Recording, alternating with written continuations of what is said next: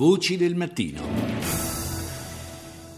Ci spostiamo, cambiamo continente, andiamo in Africa dove la situazione è ancora tesa all'indomani del tentativo di colpo di Stato in Burundi cappeggiato dall'ex comandante dei servizi segreti, il, gener- il generale Nyombare. Nella capitale Bujumbura la gente ha ancora paura che il paese possa precipitare in una nuova guerra interna. Mi nataka amani, vanhu vitu viishe, si wanadamu tujitembee bila tunaoga. Voglio la pace, voglio che tutto questo finisca e noi possiamo vivere senza paura, dice un cittadino burundese. In questo momento siamo molto spaventati, ovunque andiamo continuiamo a sentire sparare. Noi non vogliamo questo, vogliamo solo vivere in pace. Credo che per preservare la pace sia necessario che il presidente Nkurunziza lasci il potere, dice un altro. Non vogliamo tornare ai vecchi tempi, ai giorni della guerra. Do il buongiorno a Davide Maggiore, giornalista, esperto di cose africane e collaboratore dell'agenzia Misna. Buongiorno. Buongiorno a voi. Quali sono le ultime notizie che hai potuto raccogliere da Bujumbura? Sembrerebbe ormai chiaro che il, il tentativo di golpe sia fallito. Ecco, sì, le ultime notizie vanno in questa direzione, ma non dimentichiamo che eh, nelle ultime ore la situazione è cambiata.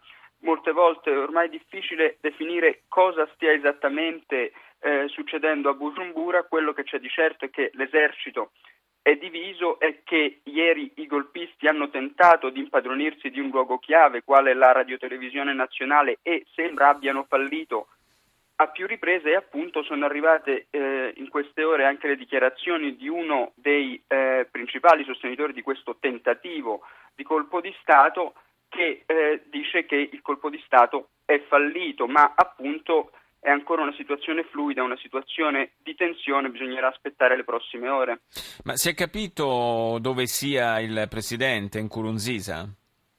Anche questo è un mistero, il suo portavoce si è rifiutato di dire dove Nkurunziza si trova, è stato annunciato una seconda volta ieri sera un suo ritorno nel paese per cui si ritiene sia eh, in Tanzania ma anche le fonti del governo di questo paese sono contrastanti. Ricordiamo che già mercoledì Nkurunziza aveva tentato di fare ritorno in Burundi ma evidentemente l'aeroporto era sotto il controllo dei ribelli e quindi il suo aereo era dovuto immediatamente tornare indietro.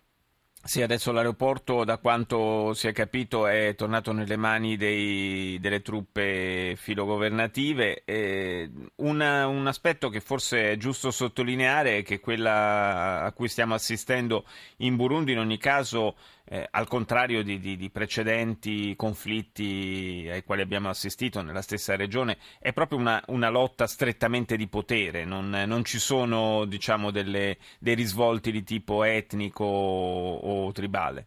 Ecco sì, il Burundi più volte nella storia ha avuto eh, conflitti interni anche molto sanguinosi a livello etnico, questa volta non è così, lo ha riconosciuto ieri davanti al Consiglio di sicurezza, parlando davanti al Consiglio di sicurezza anche l'inviato speciale del segretario dell'ONU Ban Ki-moon, è un eh, conflitto politico, un conflitto che ruota attorno alla eh, intenzione del presidente Nkurunziza di presentarsi per la terza volta alle elezioni, secondo l'opposizione e secondo parte, buona parte della società civile, in violazione della Costituzione e degli accordi di Arusha che misero fine alla guerra civile burundese.